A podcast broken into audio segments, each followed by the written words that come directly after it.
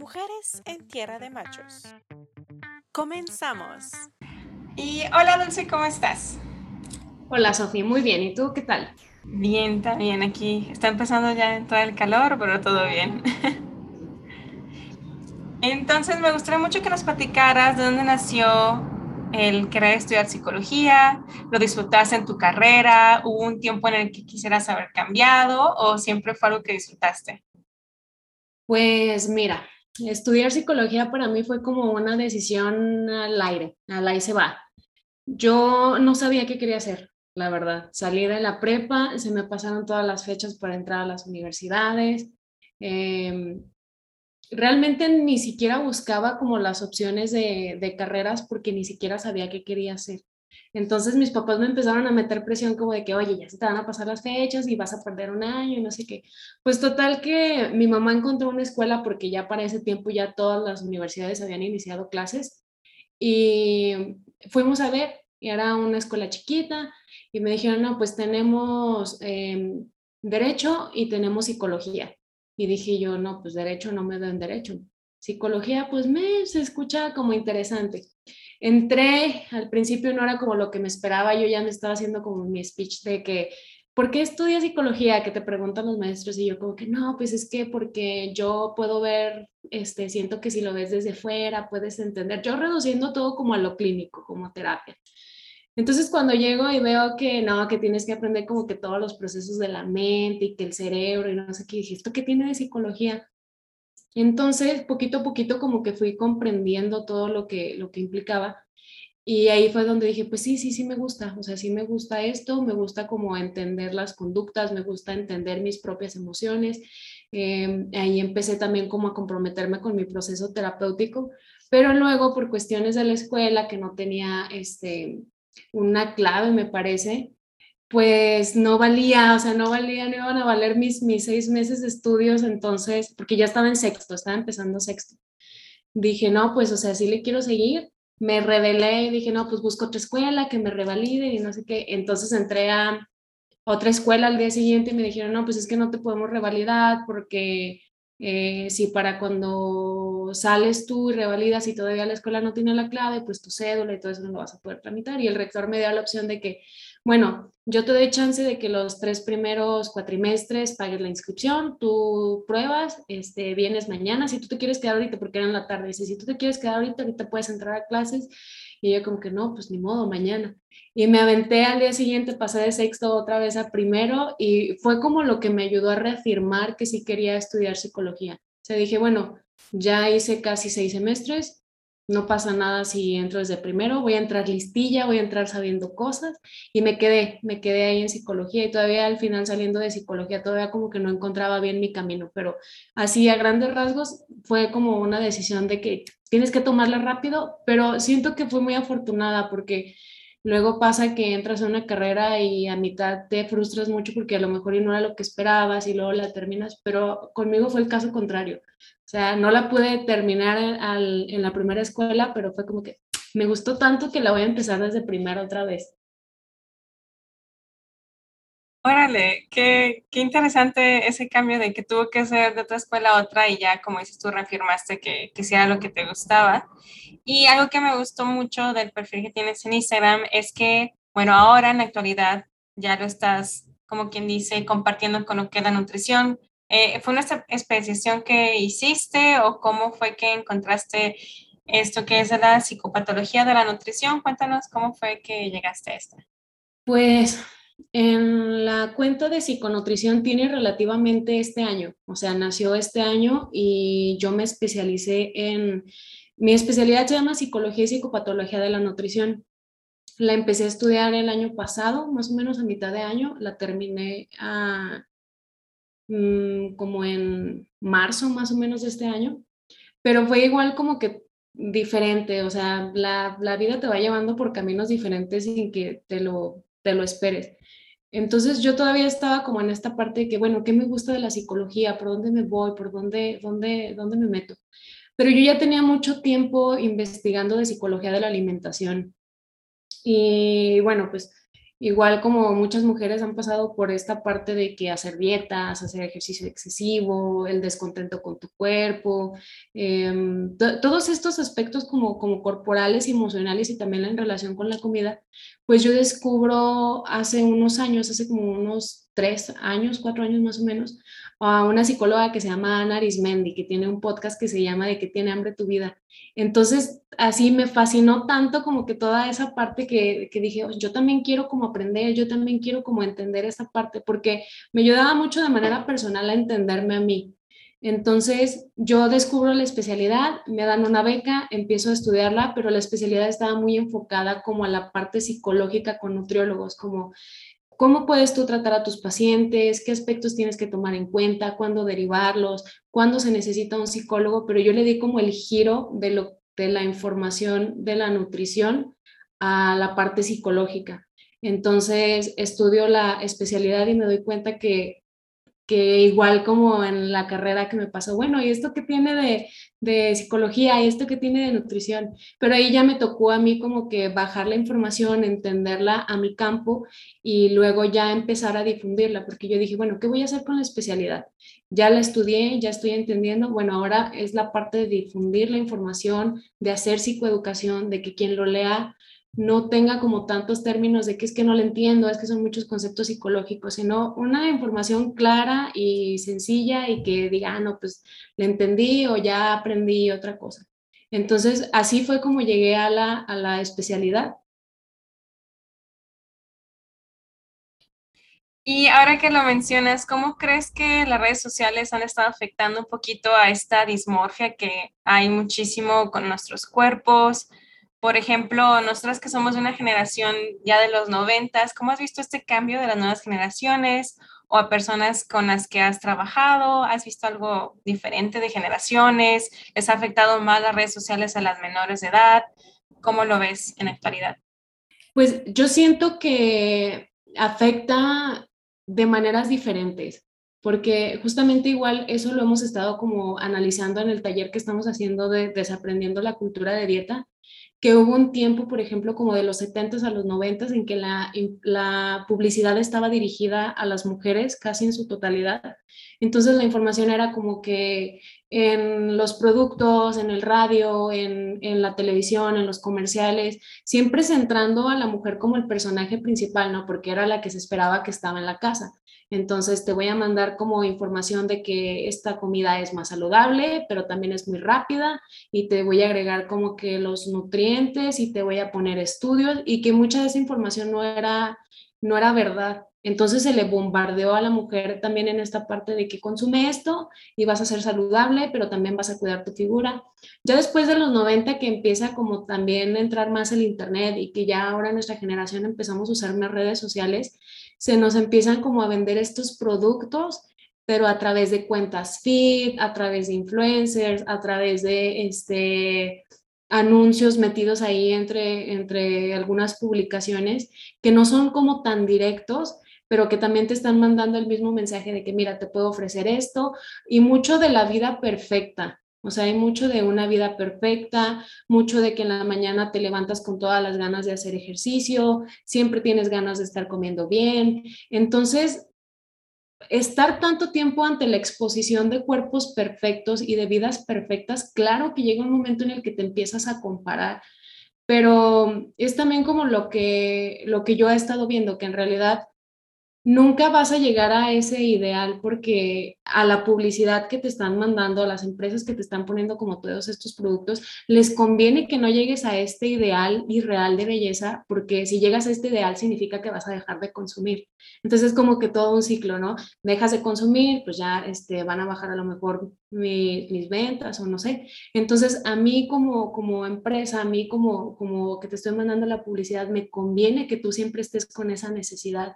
Entonces siempre se nos está generando la necesidad en redes sociales y hacíamos un ejercicio también en el taller bien interesante que yo les decía, busquen en el hashtag body en Instagram y díganme qué cuerpos ven. Todos los cuerpos eran cuerpos así súper normativos, cuerpos aceptados socialmente, cuerpos delgados, cuerpos irreales, porque obviamente también se veía como que la pose, como que la edicioncilla y por ahí. Pero sí, ha afectado de maneras diferentes. Siento que el impacto ha sido diferente y ahora se puede percibir más porque pasamos como más tiempo en, en redes sociales o están más al alcance.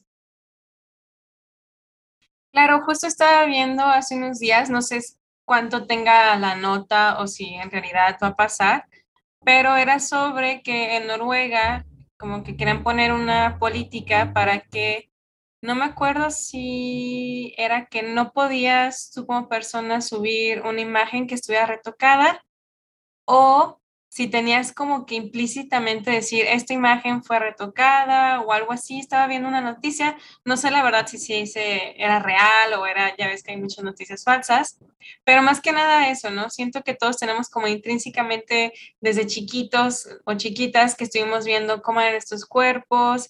Y como dices tú, creo que igual nunca vamos a estar cien por ciento satisfechos con cómo nos vemos. Aparte somos cuerpos que obviamente están cambiando, van creciendo, que también es perder ese miedo, ¿no? De que también en la publicidad es muy raro que veamos diferentes tipos de cuerpos y más que nada en edades. Creo que siempre vemos un rango de edad típico, porque como dices tú, es la publicidad a la que se le vende.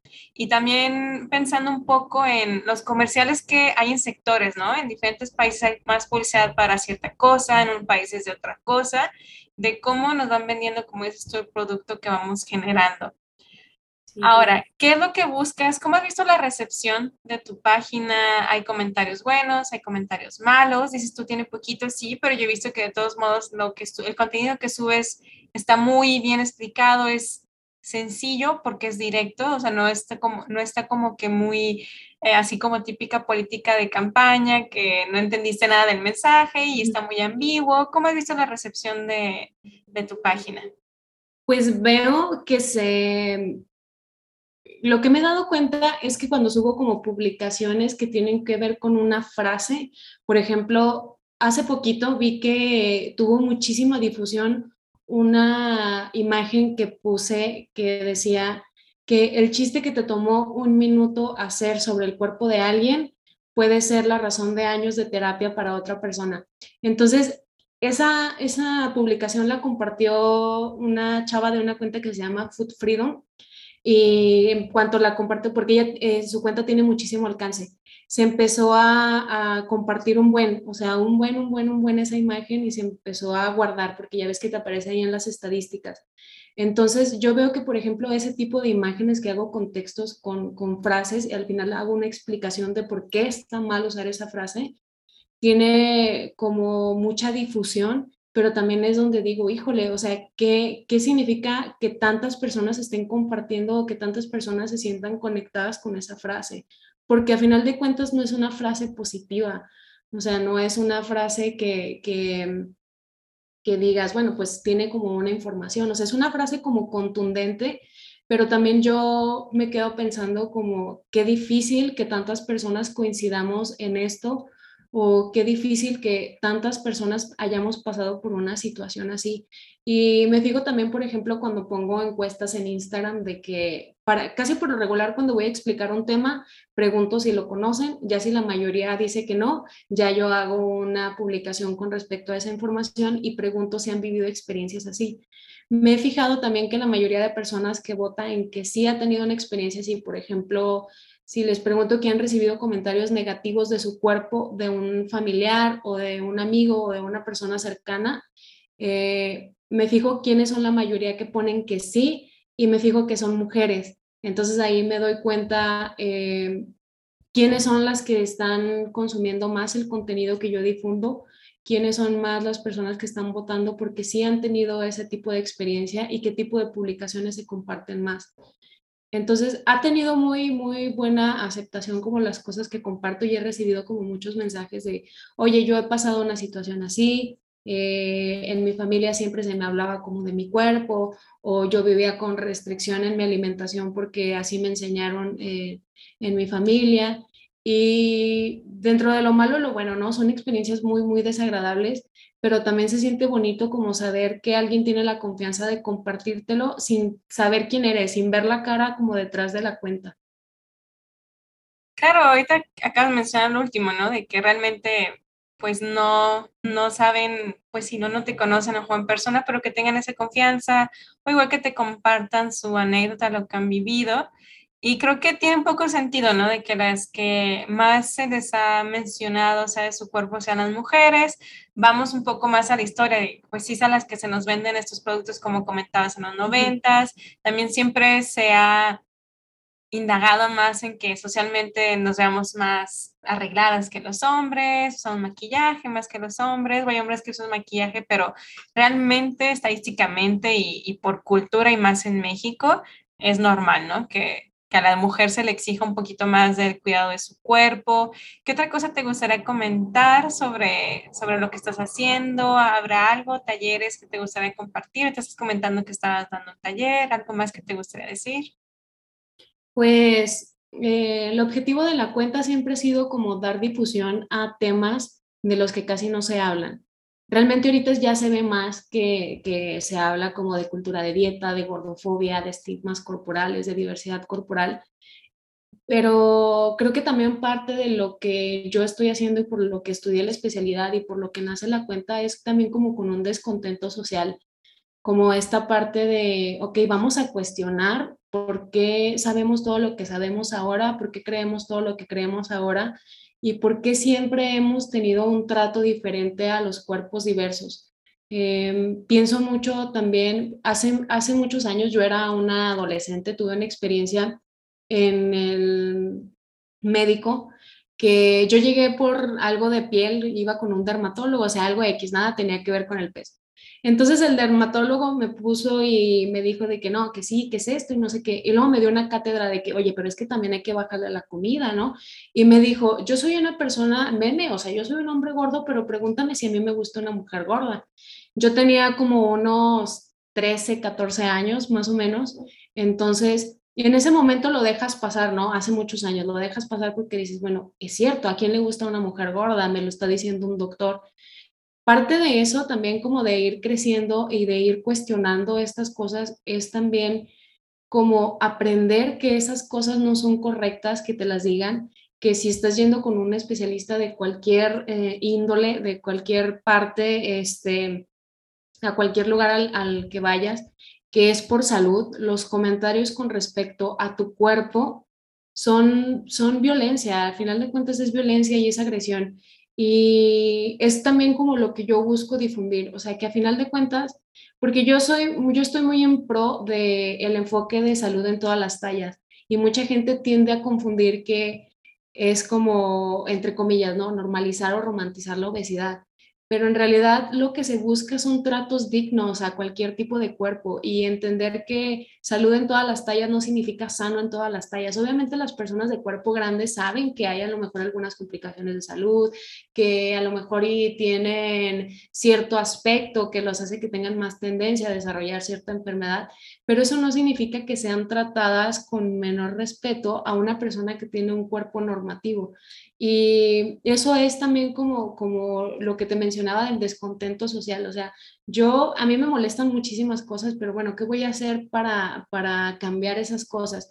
Entonces yo lo que hago es psicoeducación, o sea, yo te digo con bases y con fuentes confiables por qué esto no es correcto y por qué es hiriente hablar de los cuerpos de las personas, por qué es hiriente opinar sobre la alimentación de alguien, por qué es delicado felicitar a alguien porque subió de, porque bajó de peso, perdón, o por qué visibilizar que alguien subió de peso. Entonces, sí es como, como esta parte de reeducarnos, o sea, personalmente reeducarme yo y también compartir esta, esta reeducación con otras personas y cuestionar, o sea, cuestionar, cuestionar. Yo siempre, yo soy muy fan de eso, ¿no? Como cuestionar, cuestiona todo, cuestiona todo lo que crees, cuestiona todo lo que sabes. Y sí, o sea, eso es como la esencia también de, de la cuenta de psiconutrición. Por supuesto, porque ahora que lo dices es desde el mismo mensaje que nosotras mismas nos usamos a nuestro cuerpo, cómo comemos, cómo le hablamos al espejo, si queremos o no queremos hacer una actividad física, nuestra alimentación. Y quería retomar un poco lo que comentas de tu página, que obviamente tú tienes el conocimiento, te sigues informando, te sigues actualizando y es, como dices tú, una información profesional que tienen las fuentes y lamentablemente es el peligro que existe, ¿no? También de que cierta persona que tiene muchos, que les llamamos influencers, que te están vendiendo algo simplemente porque una marca les pagó para patrocinio. Y voy aquí un poquito a lo mismo que decía con lo del artículo de Noruega, de que no están diciendo que, bueno, creo que será un poco ingenuo de no entender que es publicidad que es pagada, pero ellos tampoco la, como que lo nombran, ¿no? Y lamentablemente hay muchísimas personas que van y siguen los consejos de influencers, que si, les, que si el ayuno intermitente, tantas cosas que a lo mejor a ellos les sirven, o a lo mejor realmente nada más están diciendo que les sirven porque es publicidad pagada, o a mí lo que me molesta mucho es que como que no reiteran que siempre que ir con un profesional, si está dentro de nuestras capacidades económicas y de tiempo, de acudir a un profesional de la salud o incluso con cualquier tipo de salud, no tanto mental como física, pero como reiterar de que si hay que tratar, aunque sea de buscar fuentes, a menos de alguien, un especialista, ¿no? Porque no le vamos a tener que estar haciendo caso simplemente porque esta persona tiene diez mil seguidores y nada más porque a esa persona está funcionando, cada cuerpo es diferente y como dices tú, pues sí, no, lamentablemente la, la cultura que tenemos de la gordofobia. También yo he visto que, no sé, han salido también muchos como, no artículos, sino de estos como videos de, de comentarios de YouTube, de igual forma de una cultura de también de las personas que están dentro de la, ay, ¿cómo le llaman? De, pues sí, en contra de la gordofobia, pero igual atacan a personas que, que están dentro del mismo, entonces todo es un, lo bueno y lo malo como todo, ¿no? ¿Qué recomendación darías a cualquier persona que esté escuchando sobre, creo que siempre es importante de realmente seguir a alguien que esté informado y que realmente le interese estar compartiendo esta información, como tú hay otras personas que también buscan informar? ¿Qué recomendarías tú? Pues yo creo que eh, voy, a, voy a sonar muy re- repetitiva, pero cuestionar. Eh, hay, por ejemplo, como dices tú, influencers, ¿no? Que en casos muy burdos que, no sé, te dan recomendaciones de, de alimentación, de que Eh, fíjate, ahorita me acuerdo que hay una cuenta que se llama, ay, no recuerdo, voy a mentir si te digo que no recuerdo, pero era una chava española que hablaba justamente también de estigmas corporales y ella reposteaba una historia de una modelo también española que subía una historia donde decía, eh, así de la nada, ¿no? Como muy de la vida cotidiana, y decía: tengo ya días vomitando y no saben lo a gusto que me siento. O sea, así de que siento que se me sale todo y me siento limpia. Y la chava que repostea la historia, repostea la historia llorando y ella dice, o sea, estoy llorando, pero no por lo que dice, sino porque de coraje y porque me molesta mucho que a estas alturas del partido se difunda este tipo de información. Entonces, es muy, muy, muy delicado el contenido que consumimos en redes sociales porque es el lugar donde mayor tiempo pasamos. Pero también lamentablemente cuando estás viviendo una situación vulnerable con respecto a tu cuerpo y con respecto a la alimentación, si escuchas un consejo de esta índole, lo vas a tomar como, bueno, pues es que sí es cierto, o sea, a lo mejor y sí, sí puede funcionar. Y sobre todo personas con trastornos de la conducta alimentaria que son más vulnerables a estos temas. Entonces, yo pienso que sí es como muy importante como reflexionar sobre la información que estamos recibiendo, como pensarlo en frío, como realmente esto funciona. Y es cierto, o sea, todos los cuerpos son diferentes, a todos los cuerpos nos funcionan cosas diferentes y que no está mal que quieras hacerlo, pero también tomar en cuenta, por ejemplo, si te lo está diciendo una persona que solamente tiene seguidores porque tiene fotos muy bonitas o porque hace contenido muy divertido, a una recomendación que te hace un profesional y que difunde el contenido en internet, que a final de cuentas también los hay, ¿no? O sea, también hay profesionales que difunden información que dices, bueno, ¿cómo puede ser posible que esta persona sea psicóloga, no? Y creo que también eso es lo que hace mucha falta a nosotros, por ejemplo, me, me agrego yo como profesional, especificarles también a las personas que no todos los profesionales somos así, que psicólogos no recomendamos cierto tipo de cosas, que nutriólogos no recomiendan cierto tipo de cosas y Es que es, sí es como muy delicado lo que estás viendo en internet, porque muchas cosas pueden ser pasadas como, como verdad. Claro, como que el perfil que hay puede ser engañoso, porque claro, como comentas, también hay profesionales que realmente siguen sin actualizarse, no les importa, o realmente no creen que, como dices tú, ¿no? Saluda a todas las tallas y obviamente no le van a recomendar a alguien, o siempre van a estar con su discurso de es que tienen que bajar de peso y de una forma muy a lo mejor agresiva para el cuerpo de cada quien.